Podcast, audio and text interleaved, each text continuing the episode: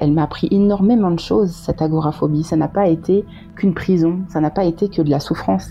Elle m'a appris aussi à me respecter. Aujourd'hui, je vais apprendre, à me poser quand j'ai besoin de me poser. Voilà, elle va, elle m'a appris ce genre de choses. Elle m'a appris aussi à savourer la liberté.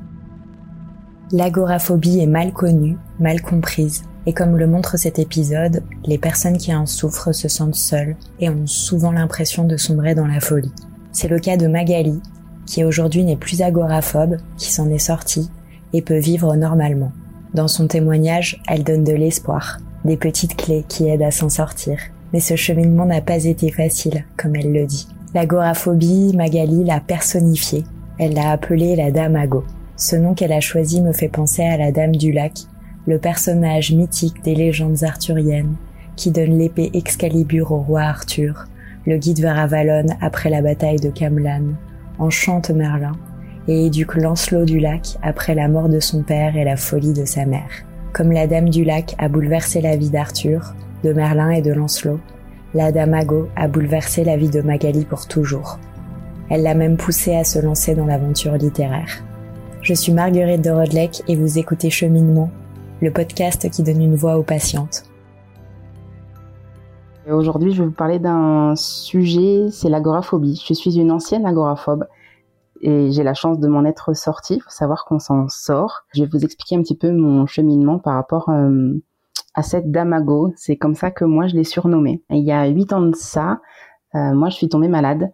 Euh, j'ai développé une auto-immune et ma vie, elle a explosé avec cette maladie qui est entrée dans ma vie. Et s'en est suivi un divorce je me suis retrouvée toute seule avec mes deux enfants et, je me suis retrouvée dans une situation très très compliquée. Et à ce moment-là, Damago, elle est rentrée dans ma vie. Elle est rentrée de, de manière tout à fait insinueuse. Ça a commencé par euh, des petites peurs.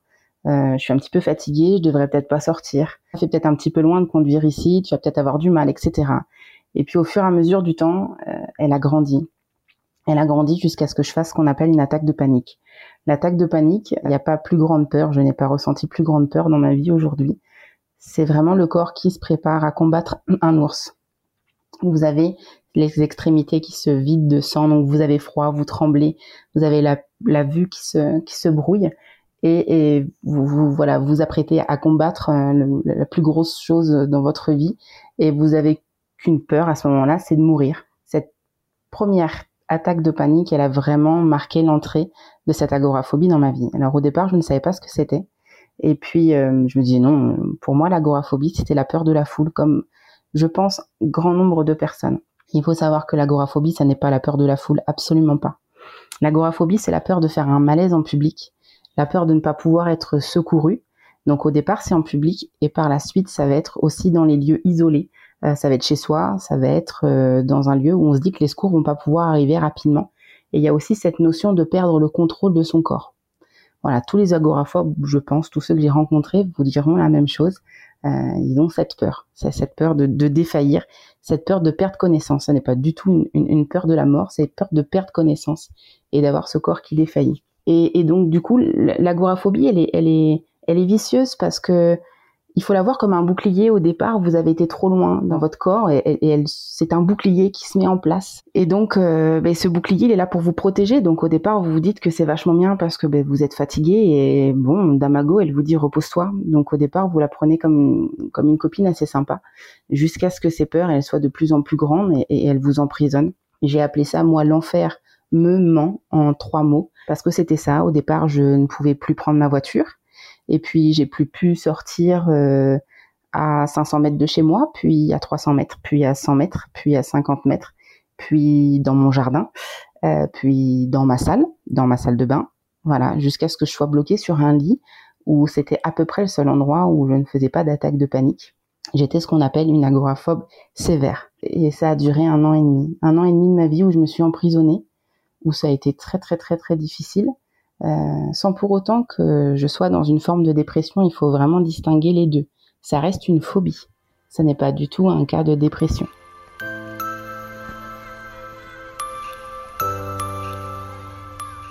Et voilà, et donc cette agoraphobie, elle m'a enfermée. Voilà, j'étais vraiment enfermée dans, dans, dans ma chambre et je gardais juste l'énergie nécessaire pour aller conduire mes enfants et revenir, même faire à manger, c'était une angoisse, même prendre une douche, c'était une angoisse. Il y a beaucoup de personnes atteintes d'agoraphobie qui ont honte de le dire, euh, mais moi, je ne pouvais plus prendre de douche, euh, la porte de la salle de bain fermée, porte de douche fermée et, et la douche chaude, parce que c'est l'endroit où j'ai fait ma première attaque de panique. Pendant un an et demi, deux ans, j'ai pris des douches quasiment froides. Voilà, et va se succéder un certain nombre de phobies qui vont se raccrocher à l'agoraphobie on va avoir peur des sensations de chaud, des sensations de froid, la fatigue, euh, n'importe quelle douleur va devenir très compliquée. Il va y avoir la phobie des médicaments très souvent, on va avoir des difficultés à aller voir des médecins puisqu'on ne peut pas sortir. Voilà, ça devient très très très très compliqué euh, au niveau de, l'organisation de la vie. Et au bout d'un an et demi, euh, quand j'ai passé un été avec mes enfants où je ne supportais plus la lumière du soleil, donc j'ai vécu les volets fermés quasiment tout le temps où je ne supportais plus la chaleur et du coup je ne bougeais plus dans ma maison de peur d'avoir trop chaud, où je n'ai pas pu sortir pendant deux mois, mes enfants quasiment pas non plus. Euh, je me suis dit à un moment donné il va falloir qu'on fasse quelque chose parce qu'on ne peut pas rester comme ça, parce que c'est pas une vie. Et j'ai commencé à me renseigner sur ce que j'avais. J'ai commencé à beaucoup lire et je me suis rendu compte que c'était effectivement de l'agoraphobie. Euh, et j'ai commencé à, à essayer d'en comprendre le fonctionnement. Et en fait, l'agoraphobie, c'est pas une maladie en soi, même si c'est reconnu, hein, c'est le mot qu'on va lui donner, mais c'est important de comprendre que l'agoraphobie, c'est un comportement appris. Voilà, l'agoraphobie, comme je vous ai dit, c'est un bouclier qui se met en place quand vous avez été trop loin et que le cerveau il est plus capable, il verrouille, et c'est à la base quelque chose qui euh, va peut-être euh, être confortable dans, notre vie, il va être un système de protection. Donc, qui dit comportement appris dit un comportement qui peut être désappris.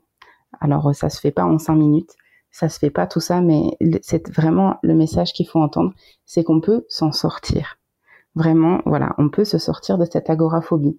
J'ai commencé à, me, à, essayer de comprendre comment elle fonctionnait et comment j'allais pouvoir faire pour euh, et pour la contrer. Et puis bon, c'était une colloque sympa, mais au bout d'un moment, ben, euh, je me suis dit que c'était un bail d'expulsion, il fallait qu'elle s'en aille. Et le premier conseil que j'ai à donner aux personnes qui sont atteintes euh, d'agoraphobie, c'est ne surtout pas mettre d'évitements en place. Les évitements, ce sont tous les comportements qu'on va mettre en place et qui vont nous permettre d'éviter la situation. Alors ça n'est pas forcément ne pas sortir, ça va être vérifier le trajet qu'on va prendre pour aller d'un endroit A à un endroit B. Prendre toujours le même, à la même heure. Euh, refuser de sortir à certaines horaires de la journée. Ça va être refuser de sortir sans avoir pris tel repas. Euh, tout ça, ce sont des, comportements d'évitement. Éviter de, sortir seul. Si on sort toujours accompagné, ça s'appelle un, comportement d'évitement. Tout ça, ça c'est à, éviter malheureusement, même si c'est hyper confortable. Ça, ça, ça entretient euh, l'agoraphobie. La seule manière de s'en sortir, c'est déjà probablement d'aller voir un professionnel spécialisé dans les thérapies comportementales qui va vous apprendre à vous exposer, ce qu'on appelle des expositions, c'est comme ça que ça s'appelle, parce que plus vous allez vous exposer, plus vous allez confronter votre cerveau à ces peurs intenses, et plus il va se désensibiliser à ça, et plus vous, vous allez retrouver votre liberté. Je sais aussi qu'il y a quelque chose qui est très compliqué quand on est agoraphobe, et que ça fait très longtemps qu'on est agoraphobe, c'est qu'on se dit comme quelqu'un qui est addict à une substance, mais comment je vais faire pour vivre sans elle? Parce que elle est tellement intrusive et tellement sécurisante à la fois, dans, dans tout cet enfermement, elle est tellement sécurisante qu'on se demande comment on va vivre sans elle. Je me suis posé la question, j'ai demandé à d'autres personnes avec qui j'étais en lien, se sont aussi posé la question. Et comme quelqu'un qui arrêterait la cigarette, qui arrêterait peu importe une addiction quelconque, on se demande comment on va faire pour vivre sans. Je vous assure qu'on vit très bien sans l'agoraphobie. Hein. Euh, la liberté, elle est au-delà de ça. Euh, même si c'est très très très dur, je sais quand on a quand on est dedans, c'est très dur. On a l'impression qu'on va jamais s'en sortir, on a l'impression qu'on est fou personne n'est fou et oui, on peut, on peut passer au-delà. Il faut arrêter d'avoir peur d'avoir peur. C'est vraiment l'agoraphobie, c'est ça. On a peur d'avoir peur parce qu'on a peur de refaire cette attaque de panique. C'est donc la première chose, c'est éviter les comportements d'évitement. Voilà, même si c'est une répétition, c'est vraiment quelque chose qu'il faut éviter. Euh, c'est ce que j'ai mis en place pendant très très longtemps. Je peux vous dire que je l'ai fait en tremblant. Alors au début, c'était mettre euh, deux pieds sur mon paillasson. Voilà, tous les jours, je me forçais à mettre deux pieds sur mon paillasson. Puis après, c'était tous les jours, je me forçais à être dans mon jardin. Tous les jours, je me forçais à aller en bas de l'allée de mon jardin. Et ensuite, c'était aller plus loin, aller à la pharmacie. Même si j'ai jamais arrêté de conduire mes enfants à l'école, je l'ai toujours fait dans l'angoisse. Donc j'ai appris, voilà, à, mon cerveau à faire ça. Et plus plus ça allait, plus j'allais plus loin, plus loin, plus loin. J'ai répété les choses parfois tous les jours, tous les jours, tous les jours. C'est très très important la répétition parce que c'est la répétition et c'est la durée qui va faire que le cerveau il se désensibilise. Et si vous arrivez à vous répéter que c'est un comportement appris et que vous pouvez le désapprendre, vous allez voir que votre cerveau il va enregistrer les choses comme ça. Ça prend très très longtemps. Hein. Vous pouvez pas, il n'y a pas de baguette magique dans l'agoraphobie. Ça sert à rien de vous dire qu'il y a un traitement magique, que qu'en un quart de seconde on va vous enlever cette phobie. Ce n'est pas possible parce qu'il faut désensibiliser tout ça, désensibiliser tout ce mécanisme. Il n'y a pas de magie. Et c'est important que vous l'entendiez. C'est important que, que, les gens qui sont atteints d'agoraphobie l'acceptent aussi, que ça, il n'y a pas de magie, euh, mais qu'il y a de l'espoir. Voilà, même si ça fait 15, 20, 30 ans qu'on est atteint d'agoraphobie, euh, ça reste toujours du comportement appris qu'on peut désapprendre.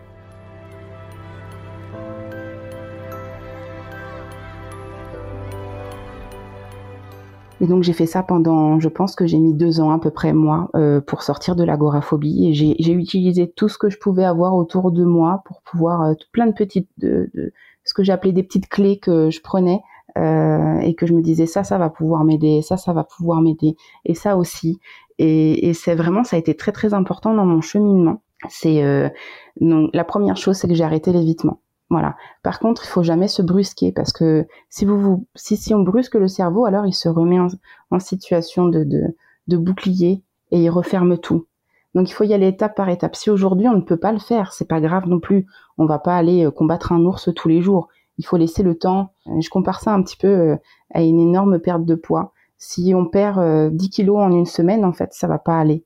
Eh ben, le cerveau, il fonctionne de la même manière. Ou comme un, un marathonien, s'il court en sprint au début de son marathon, il va pas aller au bout. Ben, en fait, travailler sur l'agoraphobie, c'est exactement la même chose. On ne peut pas courir un marathon en sprintant dès le début. Il faut aller voir ça sur la durée. Et c'est important aussi de, de l'accepter. Ça, la deuxième chose en place que, que j'ai mis tout de suite, c'est la cohérence cardiaque. Alors qu'on y croit ou qu'on n'y croit pas, la cohérence cardiaque, c'est purement mécanique c'est une suroxygénation du cerveau. Donc, pour ceux qui ne connaissent pas, la cohérence cardiaque, c'est une inspiration sur 5 secondes, une expiration sur 5 secondes. Et on fait ça euh, pendant à peu près 5 minutes. Ça fait 6 fois par minute. Et déjà, le fait de compter dans son esprit, je conseille de, compter, euh, ça occupe l'esprit. Et l'esprit, il peut pas faire deux choses en même temps. Il peut pas angoisser très très fort et faire quelque chose qui lui demande de l'attention. C'est aussi quelque chose à savoir. Euh, le cerveau, il, a beau être complexe, ça, il sait pas le faire. Quand vous avez compris ça, en période de grosse angoisse, ben, vous occupez votre esprit, soit en faisant de la cohérence cardiaque, et alors là, vous suroxygénez le cerveau, et tout de suite, vous sentez un petit bien-être, ou alors, vous faites des multiplications compliquées, des opérations compliquées, on compte de 7 en 7, on compte ses pas dans la rue, et vous allez voir que tout de suite, forcément, l'angoisse, elle descend. Alors, elle n'est pas forcément absente, mais vous ça, permet d'arriver à gérer cette attaque de panique qui nous arrive en, pleine figure et qui est très très très compliqué parfois à gérer. Euh, moi, je sais que je comptais mes pas partout où j'allais.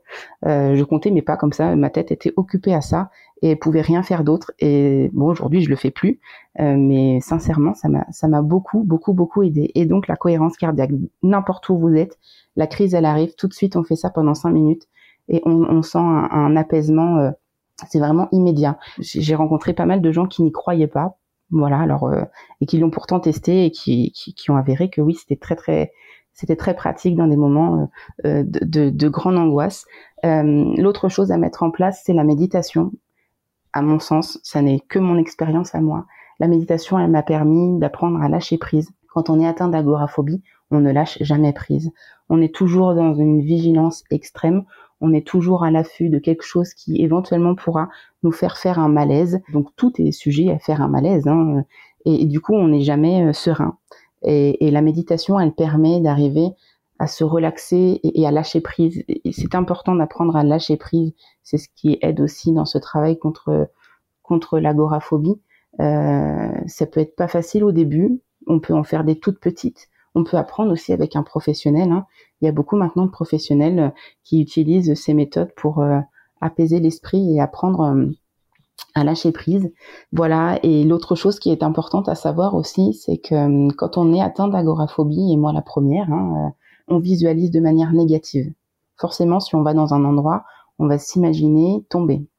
Euh, cette visualisation négative, ben, elle nous aide pas parce que l'esprit, n'est pas capable de faire la différence entre la réalité et le rêve tout ce que on visualise, que ce soit en positif ou en négatif, est enregistré par le cerveau comme étant vécu.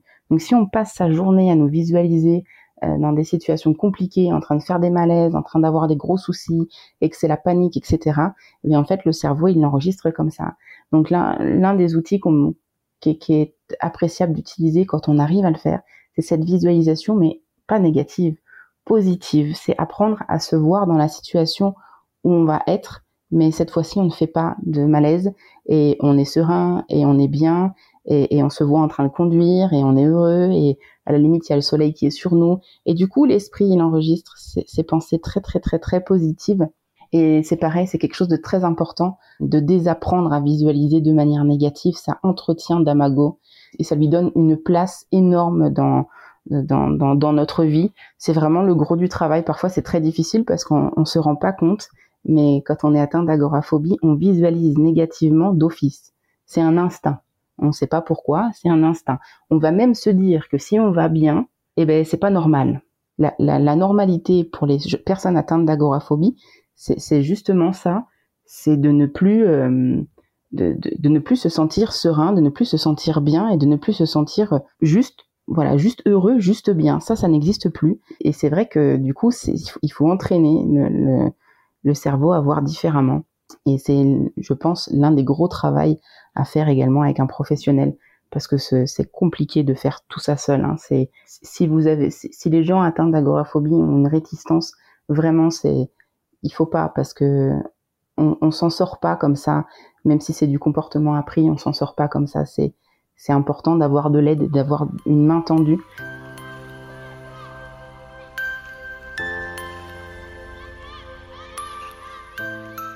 les, proches ne comprennent pas forcément. C'est très compliqué d'avoir euh, le soutien des proches. Dans mon vécu à moi, euh, ma famille a été euh, totalement absente, ne comprenait pas. je ne sais pas si elle ne voulait pas comprendre, mais ça reste compliqué pour les autres d'entendre qu'on ne puisse pas sortir et on devient honteux soi-même de se dire mais c'est quand même c'est quand même bête en fait j'arrive pas à passer le pas de ma porte mais c'est on a conscience parfois du ridicule de la situation quand on reste bloqué et, qu'on, et que notre esprit nous dit si on met un pied sur ce pas de la porte là, il va nous arriver quelque chose de grave. Vraiment, c'est quelque chose de qui est complètement euh, absurde quand on le dit et pourtant c'est réel. C'est on est bloqué. On est bloqué devant ce pas de porte et on n'y arrive pas. Donc, ben, je vous dis pas le nombre d'invitations que je n'ai pas fait, de, voilà et, et, d'incompréhension que j'ai eu euh, de la part de tout le monde autour de moi pas mes enfants, bizarrement. Euh, mes enfants, c'est passé totalement inaperçu et j'en suis contente parce que ça aurait pu être quelque chose qui, qui pour eux aurait pu être compliqué, mais, mais non. Donc c'est bien aussi de comprendre ce qui se passe en vous pour peut-être expliquer aux autres et, et peut-être demander de l'aide quand vous en avez besoin parce que c'est normal de demander de l'aide.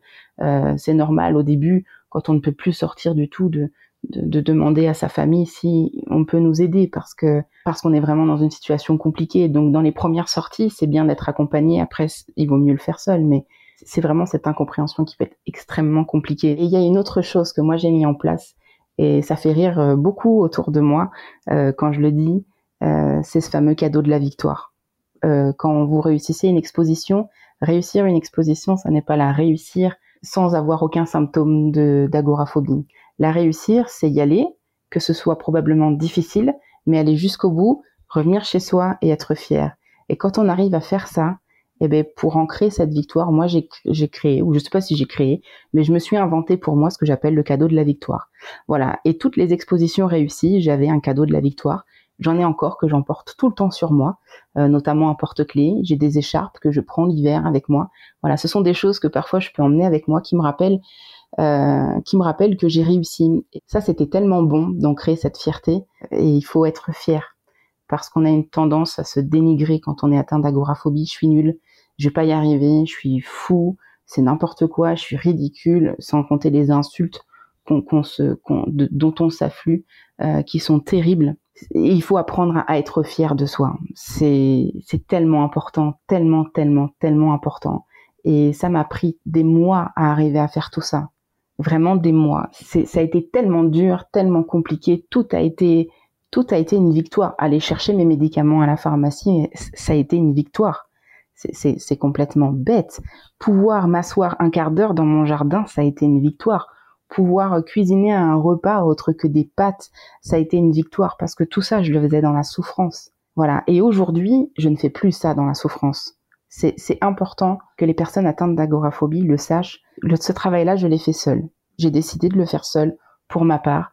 Mais quand j'ai terminé mon travail et que j'ai été en capacité de sortir, je suis allée voir un professionnel de psychologie. Ça a été important pour moi d'aller faire valider ce que j'avais fait et de, de quand même d'aller voir si j'étais sur la bonne voie et si ce que j'avais fait c'était bien et si euh, fallait que je continue si j'avais pas besoin de d'un suivi derrière. Et donc euh, j'ai fait valider tout ça. J'ai fait ce qu'on appelle une expertise un, un, diagnostic. Et du coup j'ai pas eu besoin de suivi derrière mais je suis pas forcément un exemple parce que sur le moment j'ai eu besoin de le faire seul mais je pense honnêtement que c'est bien de se faire aider par un professionnel dès le départ parce que je l'ai fait, je l'ai fait vraiment dans, la, dans une grande souffrance, toute seule, sans aide, sans rien du tout. Et c'est difficile, mais j'en suis sortie. Aujourd'hui, je pars en vacances, euh, je me promène avec mes enfants, je prends ma voiture toute seule, euh, je vais dans mon jardin, je fais des travaux dans mon jardin sans, sans aucune appréhension du tout. Voilà, je peux prendre ma voiture, faire une demi-heure, euh, trois quarts d'heure de voiture, revenir, etc. Sans aucun problème. Je peux aller faire des courses. Euh, je sais que ça c'est très très compliqué de rentrer dans les magasins euh, pour les personnes atteintes d'agoraphobie. Mais ça, c'est terminé. C'est fini depuis plusieurs années maintenant. Et hum, je n'ai plus jamais refait d'attaque de panique. C'est important aussi que, voilà, je n'ai jamais plus fait de crise d'angoisse. Il peut m'arriver de temps en temps d'avoir des petits déclencheurs. Par exemple, je suis un être humain quand je suis extrêmement fatiguée.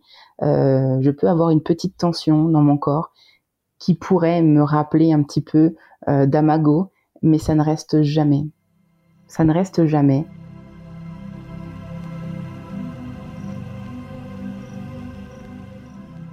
Voilà, on s'en sort. C'est vraiment un message d'espoir. Il faut pas rester seul parce que la solitude, elle est pire que tout. On s'enferme encore plus et on rentre encore plus dans, dans, sa bulle et, tout ça. Et je sais que il y avait beaucoup de personnes qui ont du mal aussi, qui ont, qui ont un travail et qui font ce travail dans une extrême souffrance parce que tous les jours c'est dur de se lever, de, sortir, de tout ça. Mais faites-vous aider de suite, ne laissez pas la situation s'entériner.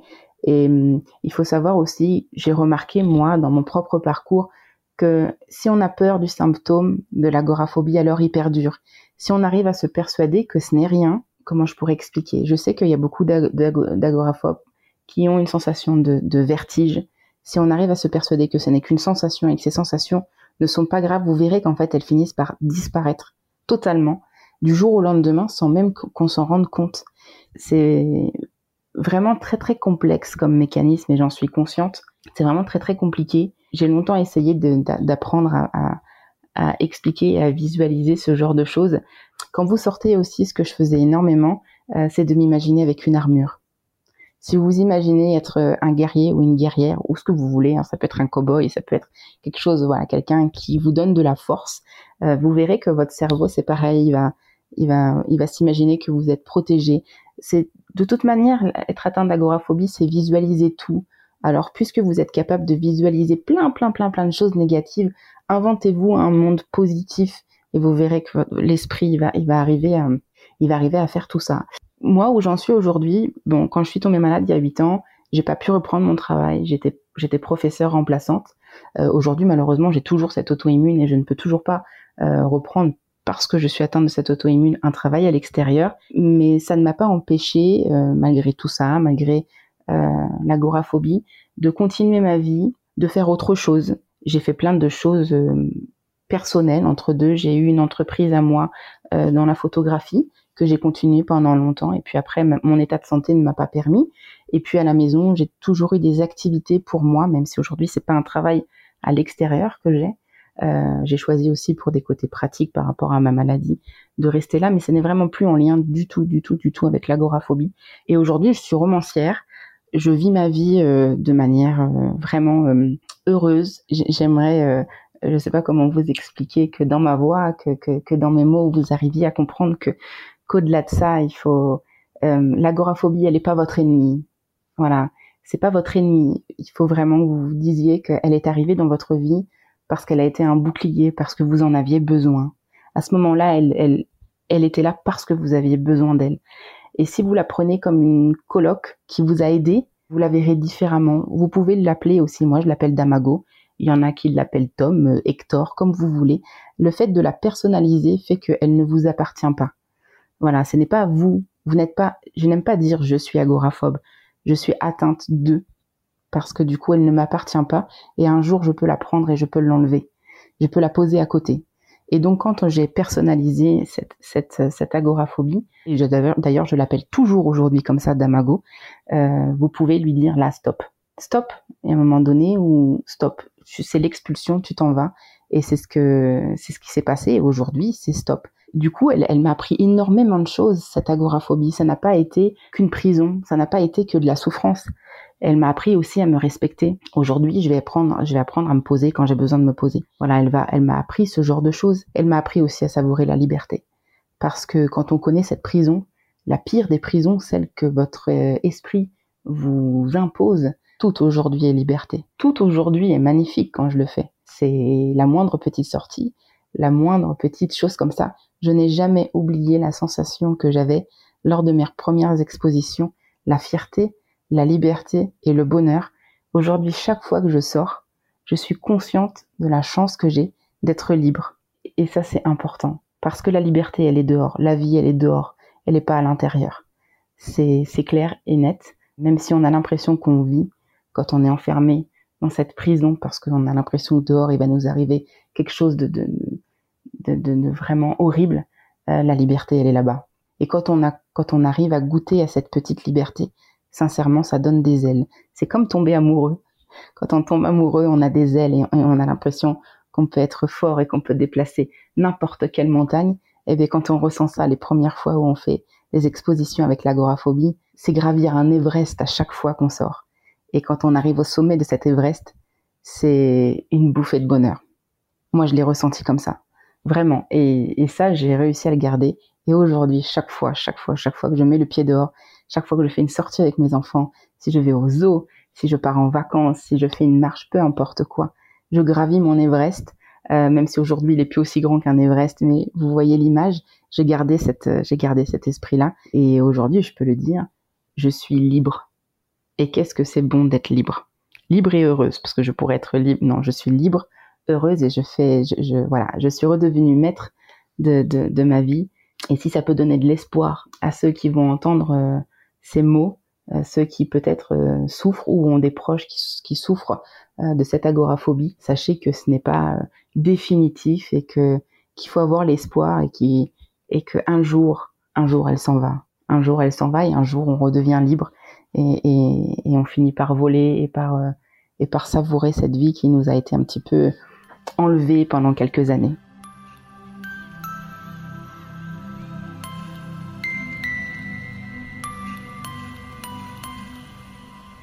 Vous venez d'écouter un nouvel épisode de Cheminement, le podcast qui donne une voix aux patientes, réalisé avec le soutien de Sunap, l'application communautaire d'échange entre personnes malades. Abonnez-vous dès maintenant pour écouter les prochains épisodes et si vous voulez nous soutenir, couvrez-nous d'étoiles sur Apple Podcast. Sachez que nous avons d'autres podcasts qui parlent de santé, le journal d'une infirmière, endométriose mon amour et Mickey et compagnie. À très bientôt pour une nouvelle histoire.